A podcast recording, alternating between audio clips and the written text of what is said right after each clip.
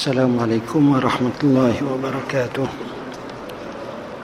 الحمد لله رب العالمين والصلاة والسلام على أشرف الأنبياء والمرسلين وعلى آله وصحبه أجمعين. سبحانك لا علم لنا إلا ما علمتنا إنك أنت العليم الحكيم.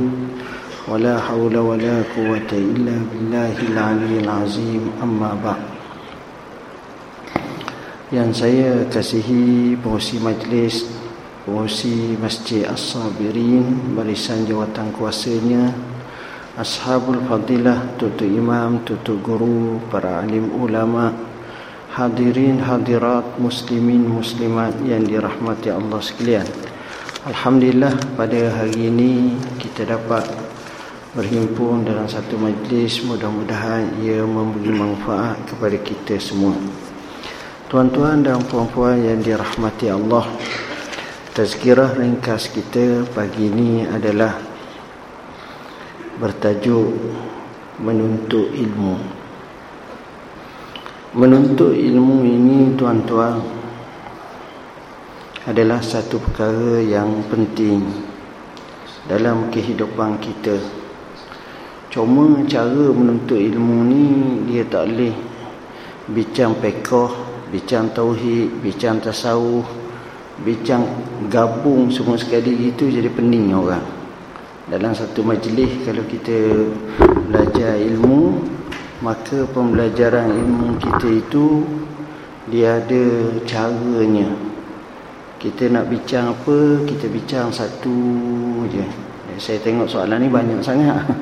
Ha, jadi tas sini mula-mula tas ke planet Mareh kemudian kita pergi ke Burkina Faso. Kemudian masuk pula kod lain ha, jadi cara macam itu lebih pada payahlah kalau kita belajar bincang macam tu.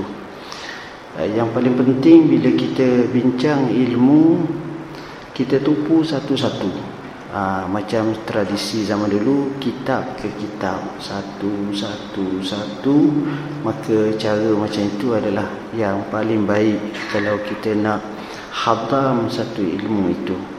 Jangan kita tahu hak ni sikit hak ni sikit hak ni sikit. Dia ambil betul-betul satu-satu. Jadi budaya seperti itu adalah budaya yang paling baik insya-Allah begitu juga dalam menuntut ilmu ini tuan-tuan kalau kita baca dalam sejarah Islam kita akan tengok bila menuntut ilmu ini dia ada adab-adabnya, dia ada caranya, dia ada yang disebut kalau saya sebut dalam buku kami tinta nasihat menuntut ilmu tu jelas macam mana yang disebut oleh Syekh uh, Muhammad Awamah dalam kitabnya Ma'alim Irsyadiyah li Sina'ati Talibil Ilmi. Maka dibahaskan satu persatu macam mana maksud menuntut ilmu tersebut dan juga apa yang dikatakan caranya hatta pegang kitab pun dia sebut. Dia cerita pengalaman dia kalau dia pegang kitab macam mana hatta duduk masa belajar pun dia sebut Hatta banyak sangat tuan-tuan. Jadi sebenarnya bagus kalau kita boleh tengok cara macam itu untuk kita hadam dengan lebih baik supaya keadaannya menjadi orang panggil terarah dengan arahan ataupun terkhusus akhirnya kita akan dapat uh, mengutip mutiara ilmu daripada tok-tok guru dengan sebaik mungkin insya-Allah. Tuan-tuan dan puan-puan yang dirahmati Allah Soalan yang di hadapan saya ini teramat banyak. Jadi saya sebenarnya hari ini ada lima lagi tugas. Jadi saya nak faham lah kalau saya Walau macam mana pun saya tak dapat nak panjang sangat Dan yang kedua saya pun baru keluar daripada hospital. Tak berapa sihat sangat. Tengok soalan ni darah tinggi naik lagi. Jadi susah saya. InsyaAllah saya minta maaf. Keadaan-keadaan Eh, baru balik daripada Labuang baru. Jadi kepenatan yang menyebabkan saya tak memungkinkan beri jawapan yang tuntas panjang saya mohon maaf lah walau macam mana pun soalan ni saya akan ambil dan kita akan jawab dalam insya-Allah dalam uh, kita punya laman web insya-Allah. Laman web kita boleh layari www.muftiwilayahpersekutuan.gov.my. Alhamdulillah sambutannya cukup menarik sehingga ke tahap hari ini sudah mencecah 6.2 juta. Jadi pengunjungnya cukup ramai, tuan-tuan boleh cek je lah. Kita jawab dengan panjang, dengan dali dan sebagainya. Setiap, boleh katakan hampir setiap hari pun kata soalan-soalan yang kita jawab insyaAllah. Dan banyak soalan-soalan dalam ni pun kita telah jawab dan cuma nak bincang ni jadi panjang lah pula. Ha, baik. Soalan yang pertama apa beza fidyah kifarah dalam puasa? Uh, bagaimana nak lunaskan fidyah dan kifarah jika dilakukan lima tahun hijriah yang lepas? Masalah yang pertama fidyah dan kifarah. Kifarah sebenarnya bukan kifarah, bahasa Arab dipanggil sebagai kafarah. Bila kita sebut fidyah Maknanya ialah kita ganti puasa itu dengan sesuatu barang. Biasanya bila kita kata fidyah, maknanya dia lebih khusus dan lebih kecil. Ha, contohnya seorang itu dia tidak dapat berpuasa kerana sakit usus dan sakit itu tidak memungkinkan dia berpuasa kerana faktor usia dan sakit yang disebut dalam kitab sebagai la yurja buruhu yang tidak memungkinkan untuk sembuhnya maka pada masa itu dia boleh bayar fidyah setiap hari yang dia tinggalkan satu cupok ini mengikut apa yang dinaskan dalam Al-Quran dalam hadis Nabi sallallahu alaihi wasallam. Jadi kita faham maksud fidyah macam itu. Keduanya maksud kafarah. Kafarah ini maknanya seolah-olah penghapusan. Menghapuskan kesilapan atau dosa atau kesalahan. Maka kafarah ni biasanya kita ada buat kerana berlaku pelanggaran perintahan Tuhan itu. Contoh Sebagaimana seorang tu sihat, segar, bugar Tak ada masalah apa Tengok isteri dia siang hari bulan Ramadan Hari tu puasa Bukan musafir Duduk di rumah Rasa nak bersetubuh dengan isteri dia. Ajak isteri dia Tarik isteri dia. Isteri dia kata tak boleh bang Kita puasa. Biar tak tahan sangat hari ni. Maka berlaku persetubuhan sengaja di bulan Ramadan di siang hari. Maka di situ adalah satu kesalahan maka kesalahan itu hendaklah dikifarahkan. Dan inilah yang disebut dalam hadis Nabi sallallahu alaihi wasallam bila datang seorang lelaki berkata halaktu ya Rasulullah aku telah binasa. Rasulullah SAW menyatakan apa menyebabkan kamu? Kata Begitu dia kata aku telah setubuh dengan isteri aku siang hari di bulan Ramadan. Nabi kata kamu kena puasa dua bulan betul-betul. Kamu tak mampu, kamu kena bayar apa ni fidyah dengan kamu beri makan kepada orang 60 cupok ataupun pakaian dan sebagainya yang disebut. Ini dipanggil kafarah. Kafarah ni biasanya kalimah yang saya sebut tadi mukaddimahnya ada membabitkan dosa, membabitkan kesalahan, maka kita kifarah. Sebab itu orang bunuh orang dia ada kafarahnya. Orang zihar isteri dia ada kafarahnya. Dia tak panggil fidyah di situ. Artinya dalam bahasa yang mudah kafarah ni lebih aghlaz atau lebih kuat atau lebih bahaya kerana mukaddimah daripada sebelum perlakuan tersebut sebelum di kafarah dia ada membabitkan kesalahan-kesalahan. Berkenaan dengan jika dilakukan lima tahun hijrah yang lepas bagaimana kita nak tunaikannya? Yang ini kita kena pecah dua tuan-tuan. Kalau fidyah macam puasa keadaannya berbeza. Contohnya dia tinggal puasa di sisi mazhab syafi'i yang masyhur hendaklah digandakan artinya kalau lima tahun maka dia kena bayar lima cupak Artinya setiap tahun tu digandakan satu cupak sebagai taglizallah. Inilah yang masyhur. Kecuali masalah ini menjadi khilaf di kalangan ulama, ada yang kata tidak macam itu, boleh hanya tidak payah digandakan. Kami telah jawab dalam isu ni panjang lebar sama ada ganda atau tidak dan saya tengok banyak pandangan-pandangan ulama disebut dan kita juga telah menyebutkan dengan tarjihan kita satu persatu. Cuma adakah kafarah digandakan ataupun mesti kena bayar begitu? Ini adalah masalah khilaf di kalangan ulama. Yang masyhurnya seolah-olah tidak digandakan.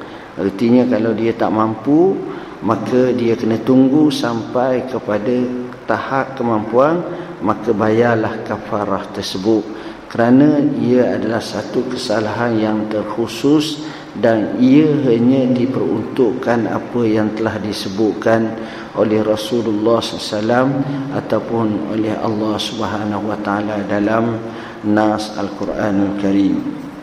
Soalan yang kedua, akhir zaman ini sudah dipertikaikan tahlil, talqin, doa kunung subuh, salat hajat beramai-ramai dan sebagainya. Apakah mereka ini ada fahaman dan ikutan lain atau mereka yang betul atau kita yang salah?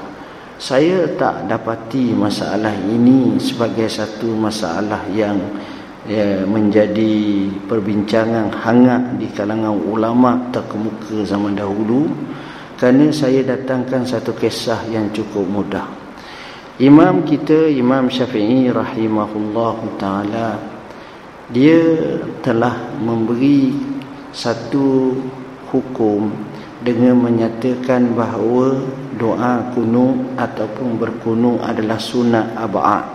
Maknanya sunat yang amat dituntut yang perlu kepada sujud sahwi jika ditinggalkan dengan sengaja.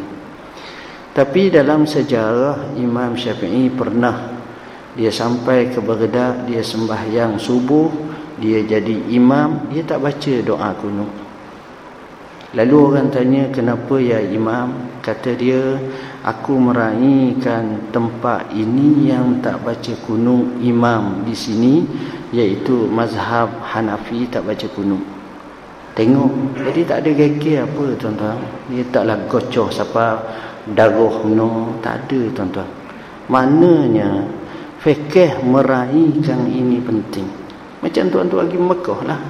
Bila tuan-tuan Mekah tu iman tak baca gunung. Takkanlah tuan-tuan pergi gocoh tu iman dia tu. Tak ada.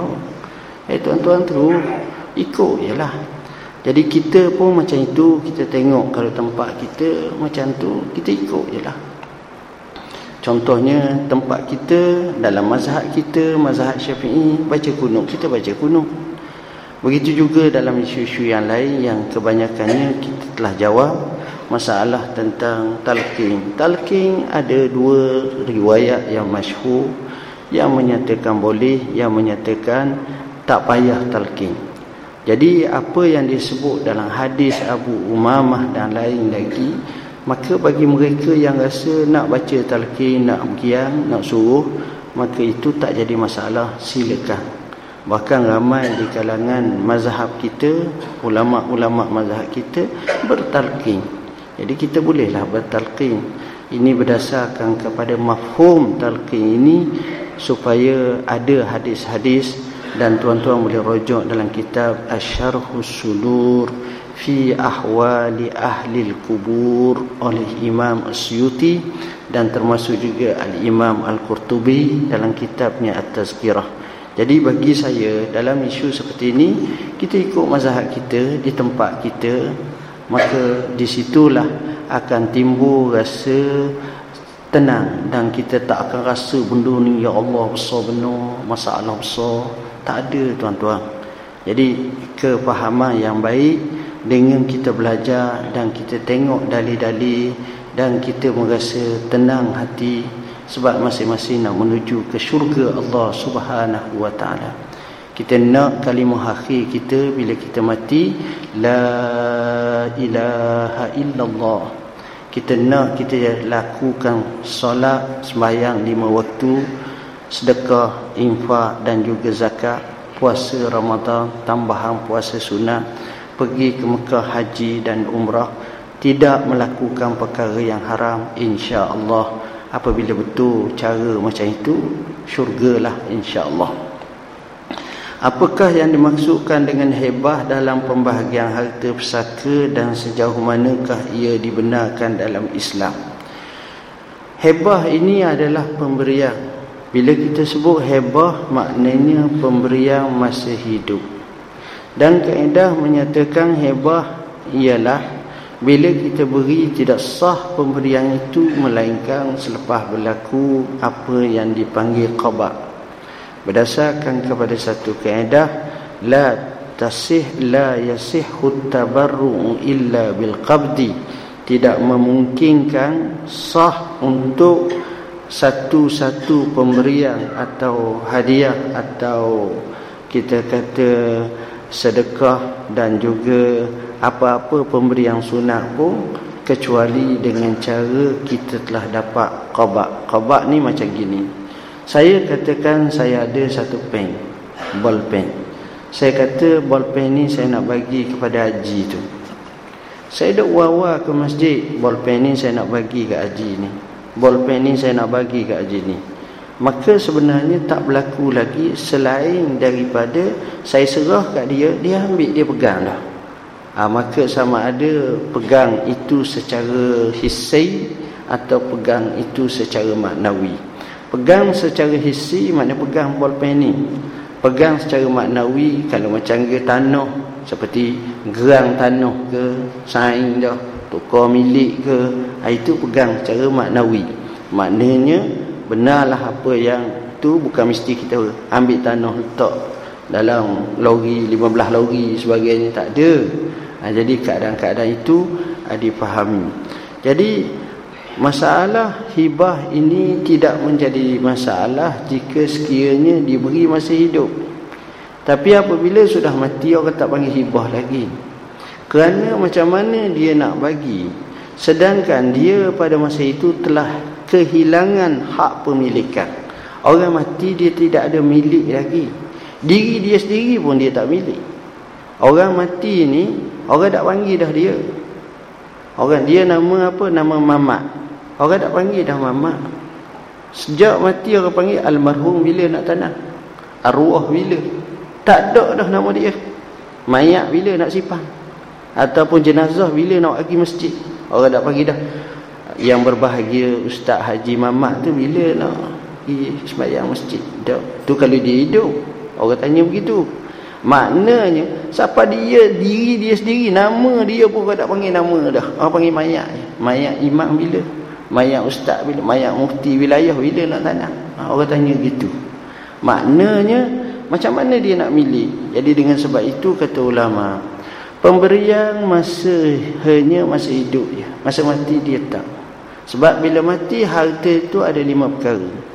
Pertama pengurusan kepada urusan jenazah tu yang terpaksa kena beli kain kapang terpaksa kena tanam kena kena gali kubur cari orang suruh gali kubur upah orang hak tu memang itu nombor satu pengurusan jenazah yang kedua harta itu ada ke tidak dia hutang dengan Allah kerana Nabi SAW bersabda fadainullah ahaku an yuqdah bahawa hutang Allah adalah lebih aula untuk dia bayar dulu. Bukan hutang manusia hutang hutang Allah dia kena bayar dahulu.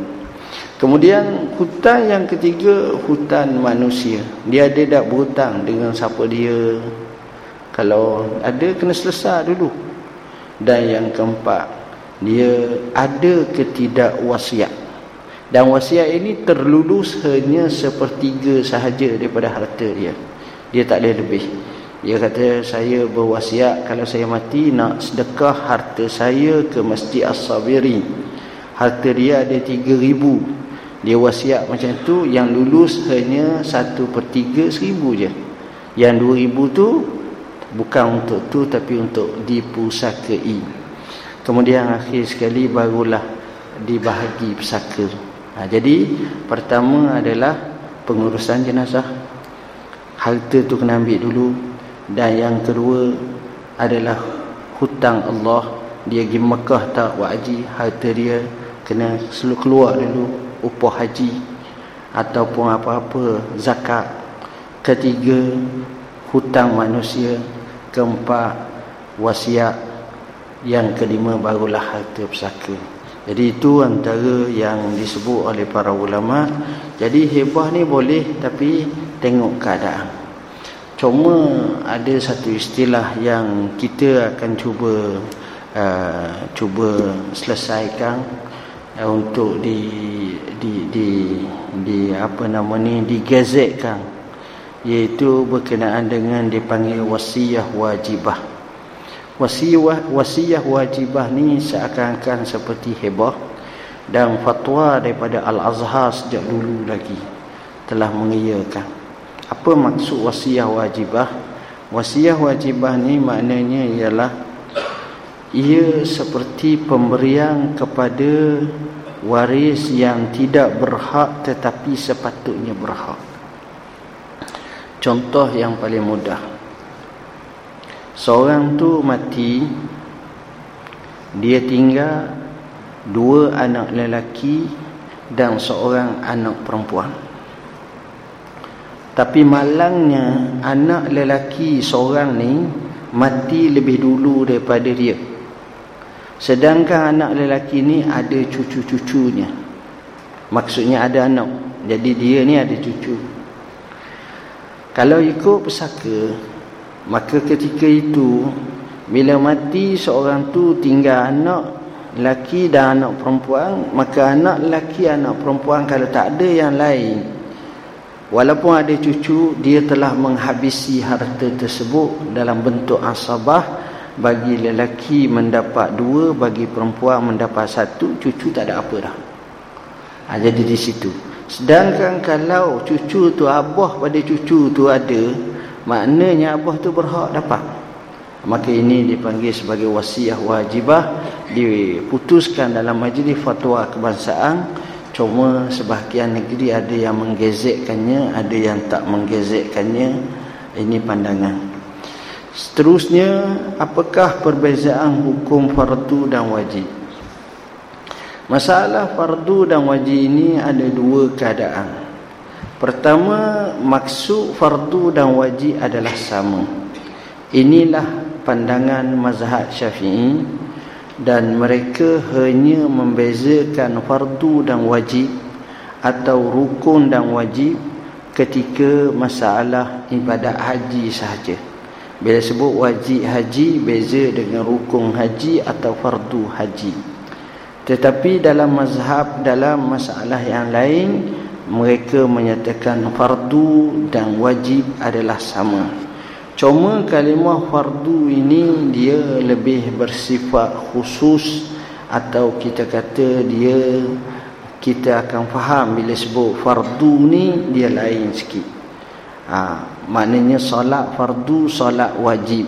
Betul solat tu wajib. Tapi bila sebut solat fardu, kita faham maknanya solat zuhur, asar. Ha, tapi kalau kita kata solat zuhur itu wajib, ha, itu betul. Tapi kalau sebut solat wajib itu, maknanya kalimah tu mungkin ada ke perlu penjelasan apa maksud sebenar yang dikehendaki. Dalam mazhab Hanafi, maka terbezanya antara fardu dengan wajib Al-Kasani dan sebagainya bila sebut tentang fardu dan wajib baginya fardu adalah perkara yang qat'i dengan dalilnya. Adapun wajib perkara yang sabit dengan zanni sebagaimana disebut dalam kaedah ma sabata bidalilin qat'iyyin maka itu namanya fardu. Apa yang sabit dengan dalil qat'i? Apa makna qat'i? Dalil ni kadang-kadang dalalahnya ada bersifat bersifat qat'iyatud dalalah was-subut ada yang bersifat zanniyatud dalalah. Dari segi zan dia punya pendalilannya jadi di situ dia tengok contoh. Dalam mazhab kita sembahyang witir adalah sunat. Sunat muakkad. Dalam mazhab Hanafi sembahyang witir bagi mereka adalah wajib kerana mereka mengambil nas hadis Nabi sallallahu alaihi wasallam menyebut al-witru wajibun ataupun hakun ala kulli muslim melaksanakan solat witir adalah wajib ataupun hak semestinya ke atas setiap orang Islam. Jadi di situ katanya itu makna wajib dalam erti kata seolah-olah hampir dengan makna fardu tapi bukan macam fardu. Mazhab kita tidak. Kerana yang dinaskan dalam hadis banyak sembahyang fardu adalah lima sembahyang saja. Khamsu salawat termasuk hadis Muaz bin Jabal radhiyallahu anhum. Bila mana Nabi radhiyallahu an bila mana Nabi hantar dia ke negeri Yaman Nabi bersabda kepadanya innaka ta'ti qauman min ahli alkitab falyakun falyakun awwalu ma tad'uuhum ilaih syahadata an la ilaha illallah wa anna muhammadar rasulullah.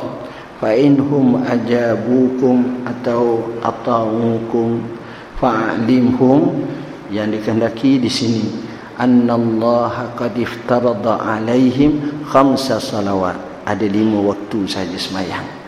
Kalau witir wajib ataupun fardu jadi enam dah.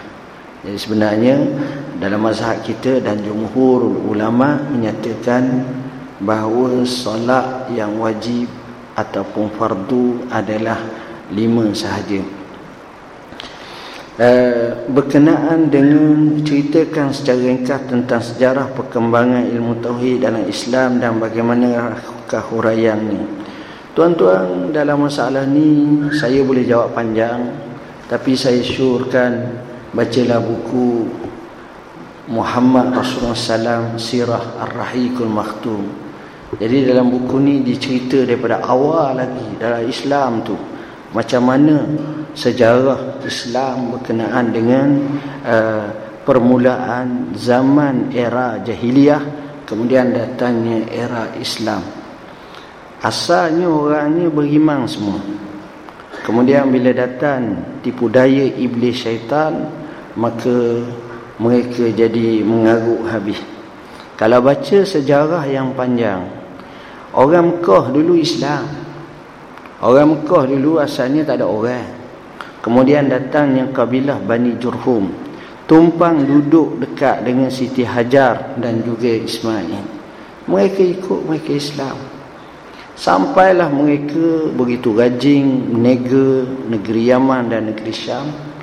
Zaman dulu ada seorang yang berpengaruh namanya Amru bin Luhai Al-Huzai dalam perjalanan ke Yaman dia tengok ada satu pekong besar lalu dia pun tanya apa benda buat ni? Kata dia untuk kita minta hujan minta bila kena bala. Ha, dia kata minta satu saya nak letak Mekah.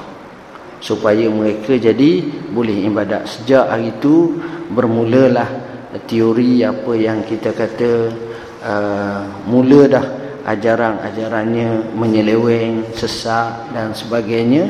Dan pada masa itulah ditambah dengan macam-macam khurafat sebagaimana dipanggil wa antas taqsimu bil azlam dan untuk jawapan lebih tuntas sila rojok buku diskusi isu akidah pemikiran Islam semasa oleh sahabat kami yang mana dia terangkan satu persatu dan kalau tuan-tuan nak lebih tuntas lagi juga sebahagiannya dibahaskan oleh Dr. Yusuf Al-Qardawi dalam kitabnya Al-Halal wal-Haram fil Islam jadi jawapan tu lagi mudah lah Tuan-tuan baca je. Balik ni Tiga buku ni saya bagi lima bulan lagi. Kalau tamat ha, Okey Saya bagi hadiah seringgit seorang InsyaAllah. Ha, Beli Baca ha, Ingat Lepas tu tanya balik lah kita InsyaAllah. Apakah hukum haiwan kurban yang dihadiahkan oleh kerajaan atau syarikat? Bolehkah ia disembelih pada hari Arafah? Masalah ini kita telah jawab berkenaan dengan isu Baitul Man beri kepada masjid atau surau binatang kurban untuk dikorbankan. Jadi boleh ke tidak? Dalam masalah ini kita nyatakan Sebahagian pandangan ulama menyatakan boleh. Kerana apa? Kerana di situ untuk menegakkan syiar. Contohlah, tempat sini kita tak akan timbul sangat soalan-soalan macam ni. Tapi ada tempat yang begitu naif, begitu miskin orang. Orang Islam tapi miskin. Maka untuk menegakkan syiar itu, maka boleh kerajaan melalui peruntukan Baitul Mal bagi lembu, bagi kebau, bagi kambing di sebuah kampung yang ulu, yang miskin untuk ditegakkan syiah. Siapa tahap tu? Disebut dan kita telah jawab dengan panjang lebar dalam isu macam ini. Cuma sembelih ditulis 9 Zulhijjah. 9 Zulhijjah tak panggil kurban lagi. Bahkan kita sembelih pada 10 Zulhijjah pukul 6 pagi Lepas mayang subuh meleh luar tu senang boleh makan lepas mayang tu kita buat guri makan. Mana-mana sembelihan sebelum daripada khutbah sebelum daripada semayang raya Idul Adha maka sembelihan itu dianggap sembelihan biasa tidak menepati piawaian maksud sebenar makna korban. Korban ni selepas daripada sembahyang raya. Dan kalau boleh bukan sekadar lepas sembahyang raya sebenarnya lepas khutbah. Ha, siapa tahap tu. Nak ceritanya itulah Islam. Ajak waktu pun disebut satu persatu soalan seterusnya saya baru mengambil wuduk dan masuk dalam dewan salat selepas azan subuh habis dikumandangkan. Apakah salat sunat yang paling aula untuk saya lakukan? Salat sunat wuduk tahiyatul masjid atau qabliyah atau gabungkan ketiga-tiga sekaligus? Masalah indiraj gabung ni boleh tak jadi masalah dalam sebahagian pandangan ulama bahkan dalam mazhab kita juga ada menyebut tentang isu ni apa makna indiraj indiraj ni satu solat jinsus solat tetapi mungkin niatnya berlainan. Sama juga macam puasa. Jinsu asyam jenis puasa tu. Puasa jadi puasa. Cuma dalam puasa tu kita nak gabung. Contohnya raya puasa enam satu hari daripada syawal tu dengan puasa qada boleh ke tidak? Walaupun khilaf sebahagian besar mazhab syafi'i menyatakan boleh. Yang tak bolehnya gabung dua yang wajib. Puasa qada dengan puasa kafarah ataupun puasa nazar ataupun puasa fardu. Sahaja aku puasa bulan Ramadan esok hari kerana Allah Ta'ala dan juga puasa qada Ramadan tahun lepas. Ha, boleh. Dia kena satu je. Hak, hak wajib dia tak boleh bawa heret dua-dua. Tapi hak yang fardu dengan yang sunat boleh atau yang sunat dengan yang sunat. Cuma apa yang saya tengok di masjid ni sebagai contoh tadi maka kita boleh asingkan kita boleh buat. Kita boleh buat yang pertama sekali bila kita masuk masjid semayanglah tahiyatul masjid. Ha, kemudian kita rasa ada masa lagi masa tu tadi kita boleh semayang sunat qabliyah. Apa nama ni? Qabliyah uh, subuh. Maka tak jadi masalah boleh kerana keluasan masa yang ada pada kita dan cara yang diberikan pada kita ruang dan masa boleh kita buat. Boleh buat dua-dua lagi baik kerana pahala di digandakan dan jelas menunjukkan pembahagian-pembahagiannya. Solat sunat wudu ni hadis Bilal bin Rabah Al-Habashi yang merupakan solat sunat tapi bukanlah kita kata sebagaimana satu solat yang uh, seperti solat tahiyatul masjid. Uh, solat wudu ni walaupun dia solat tapi dia ni dari segi kekuatan nilai yang solat ini dia tak sama tuan-tuan walaupun sama-sama sunat. Apakah solat sunat yang paling afdal? Di sini khilaf ulama. Kalau kita tengok pandangan pertama solat witir. kerana sebab itu mazhab Hanafi kata wajib. Pendapat yang kedua menyatakan solat tengah malam. Berdasarkan kepada hadis Nabi sallam bila sebut ayyus salati afdal Nabi jawab as-salah fi jawfil lail. Pendapat yang ketiga solat sunat yang paling afdal adalah solat sunat qabliyah subuh.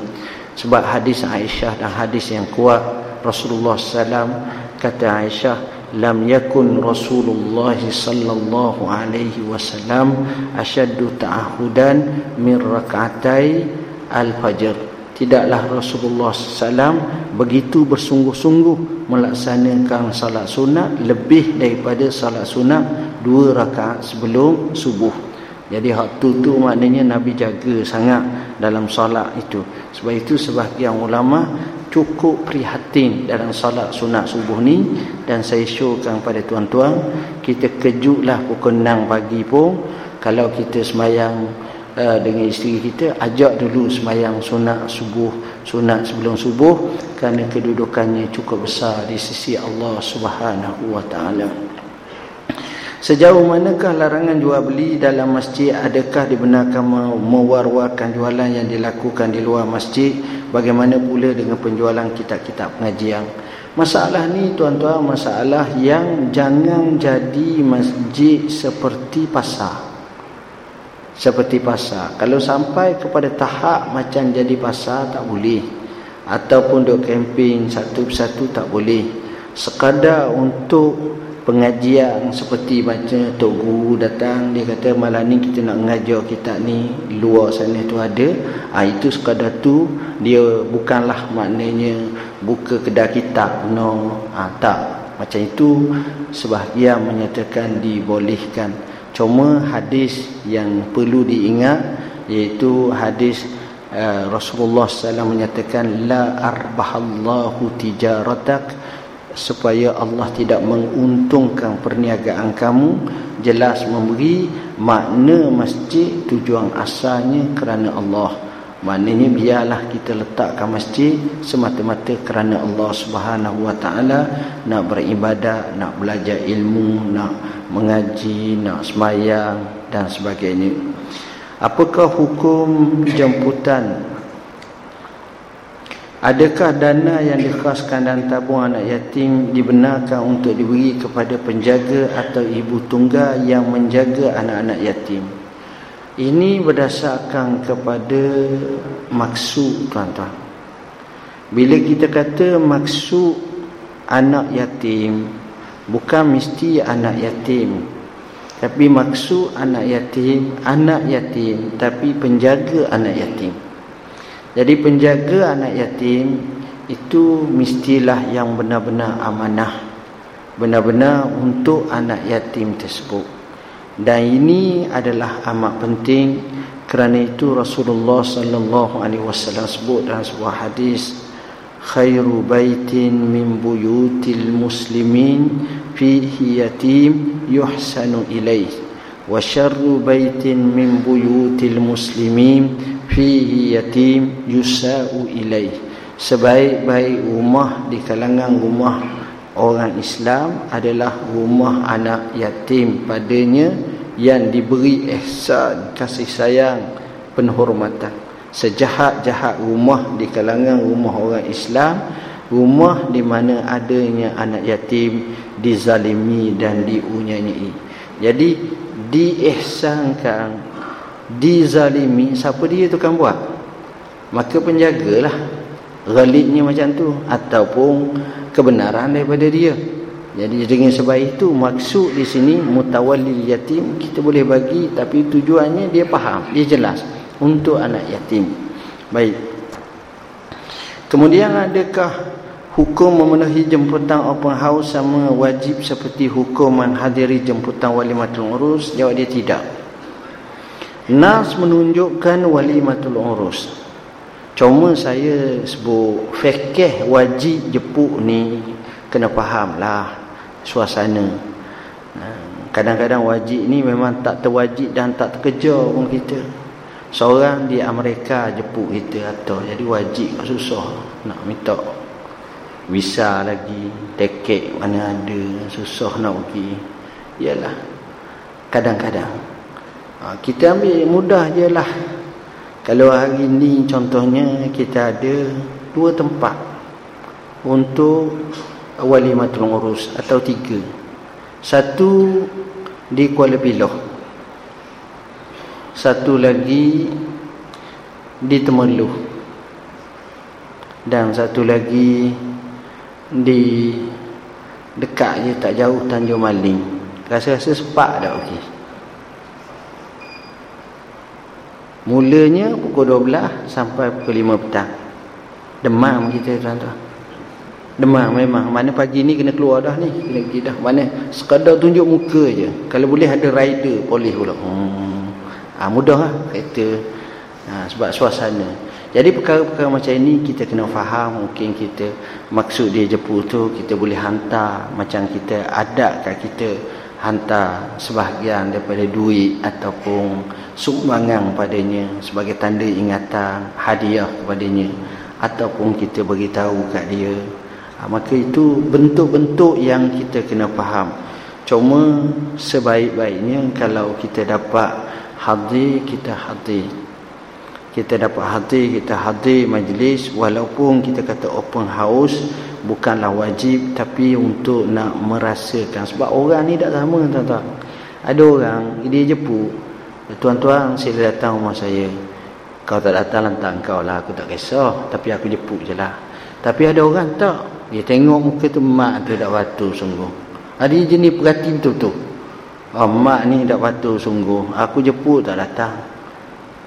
15 hari dia duduk sebut di kedai kopi mak tu tak batu ha hak tu kena datang lah jenis ada orang yang sensitif. Ada juga jenis orang macam tu.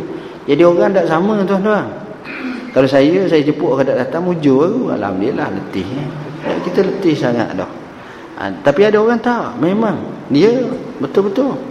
Dan sekarang ni pula fikih kahwin.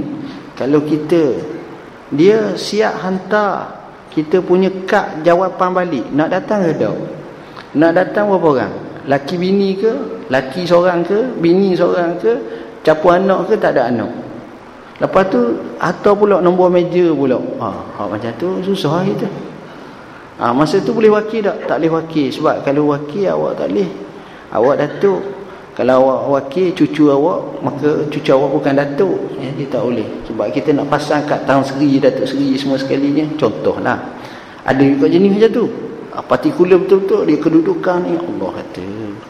Jadi benda-benda macam ni walaupun saya kata ni inilah huruf yang kita kena faham macam mana kita nak selarikan dengan realiti sebenar.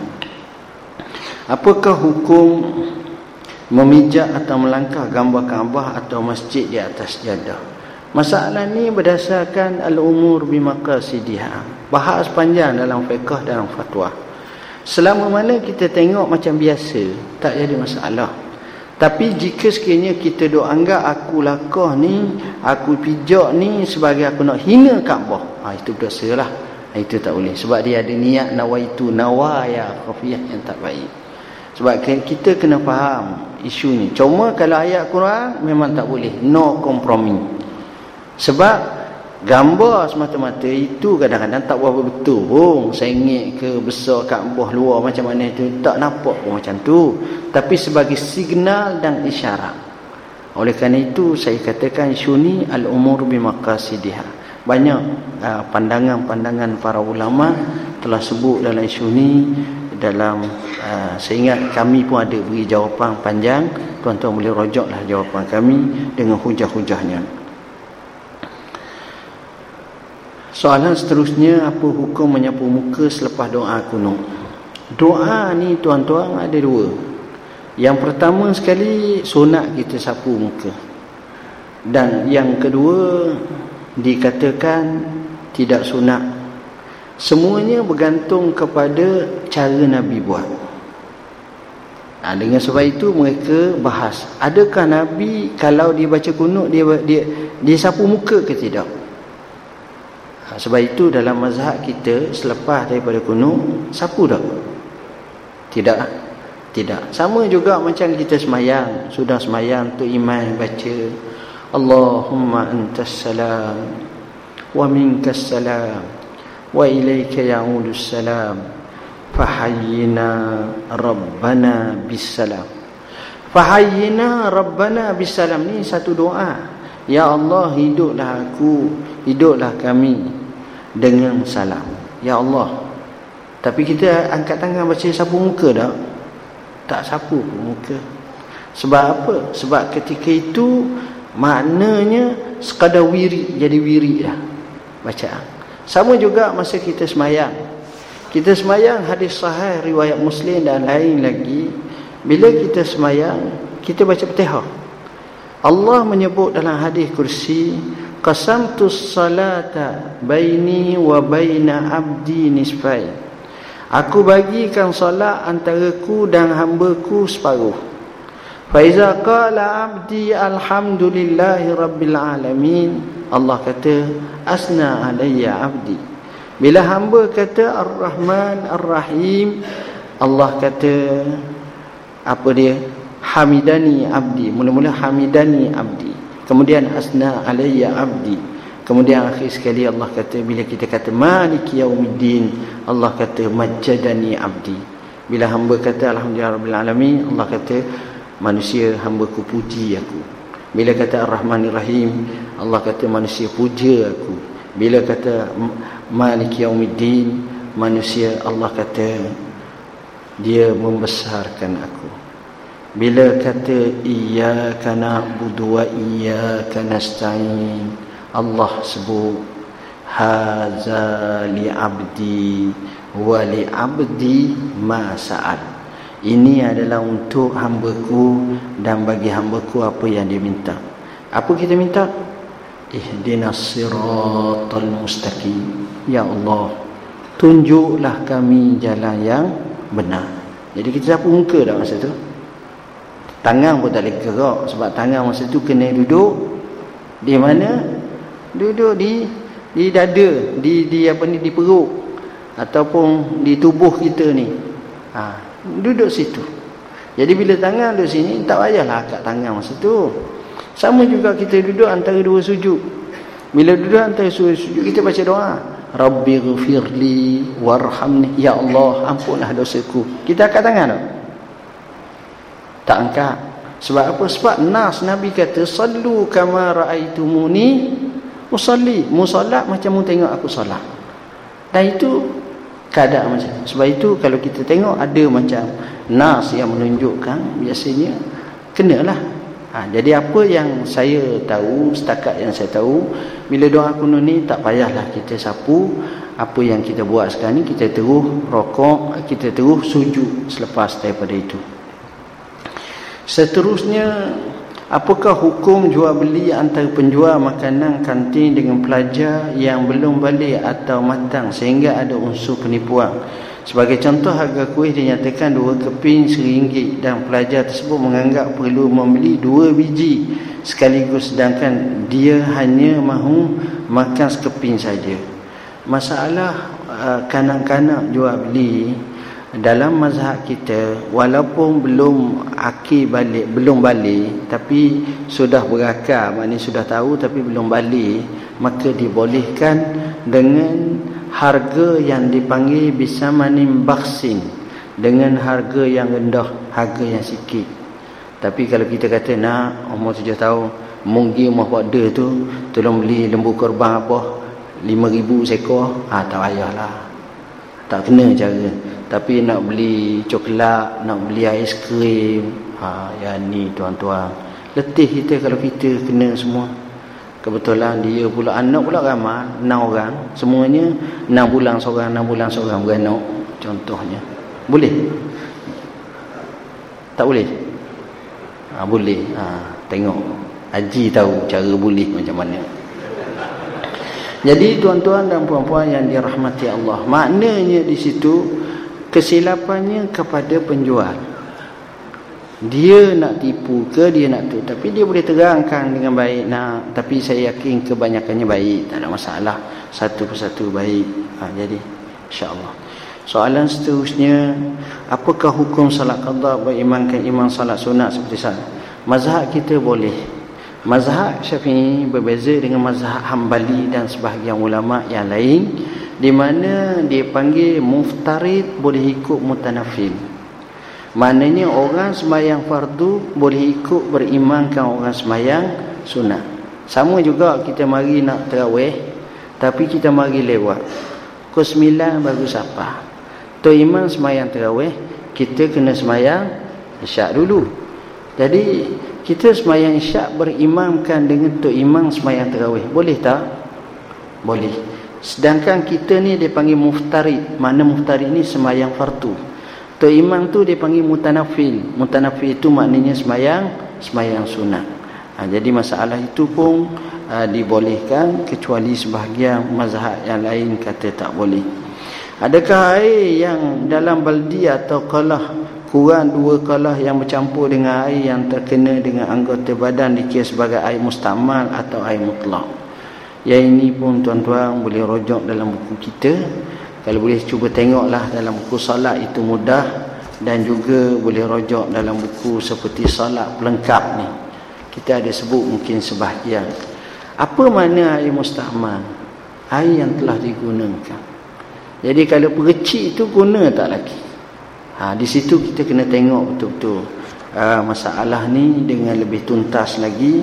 InsyaAllah lah Tuan-tuan saya ingat kita pernah jawab dalam isu uh, berkenaan dengan isu-isu air ini. Dalam uh, kita punya irsyad fatwa satu persatu tuan-tuan boleh uh, telusurilah panjang lebar isu ini. Uh, soalan seterusnya saya ambil soalan akhir lah saya masa tak sempat tuan-tuan. Ada dua tiga soalan.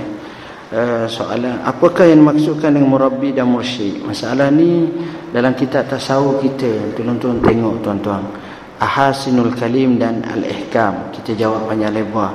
Apa beza antara murabbi dengan mursyid di sisi ulama tasawuf dan sebagainya dan itu zat tasawuf. Uh, suami yang meninggal dunia di Mekah waktu haji perlukah isteri pulang ke tanah atas alasan tanah air untuk iddah jadi tidak. Melainkan kalau rumah dia Mekah juga. Rumah dia Mekah dia pergi Mekah ah tu tak apa. Ha, ini Imam Nawawi telah bahas dalam kitab Al-Idhah fi Manasikil Haji wal Umrah sebab apa? Sebab dia kena pergi juga bahagia ni. Kalau dia tak selesai haji dia.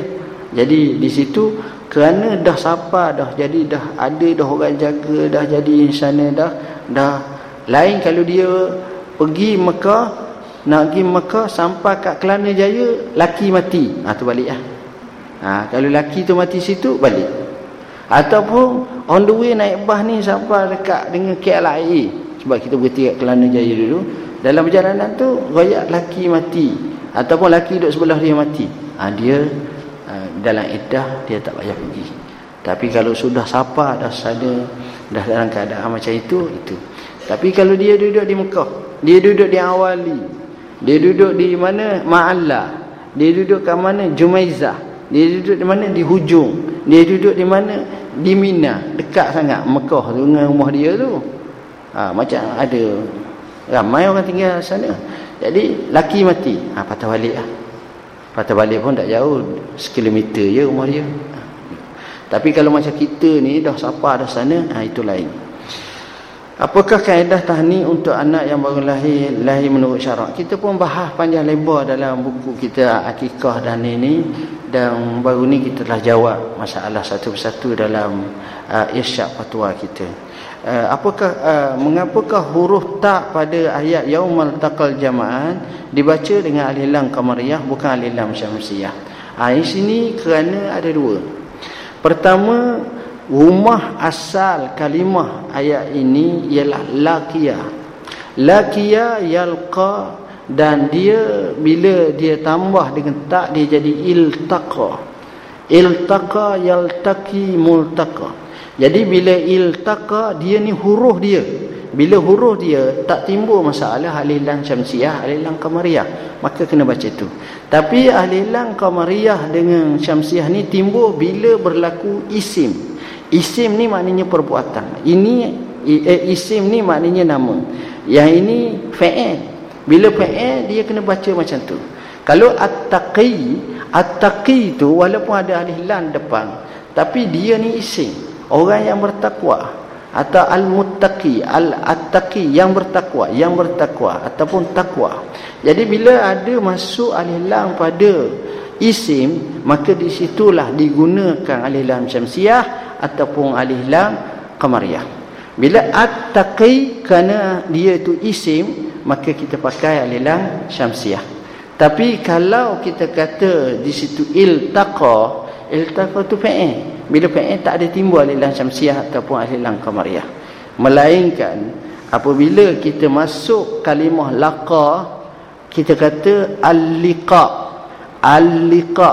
Maka di situ kita kata al-hilang tu al-hilang apa nama ni qamariyah kerana apa? Kerana daripada kalimah laqiyah dan sebagainya. Ini dari segi bahasa je lah dari segi itu sikit saja yang lain mungkin saya jawab kemudian lah tuan-tuan.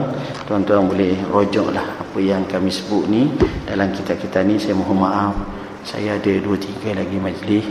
Uh, pada hari ini biasa pukul 8 lebih sikit saja. Jadi duk mikir sahabat kita nak ajak makan juga. Kalau tak tu tak lepas pula makannya. Nah, jadi mohon maaf hari raya bulan baik ni.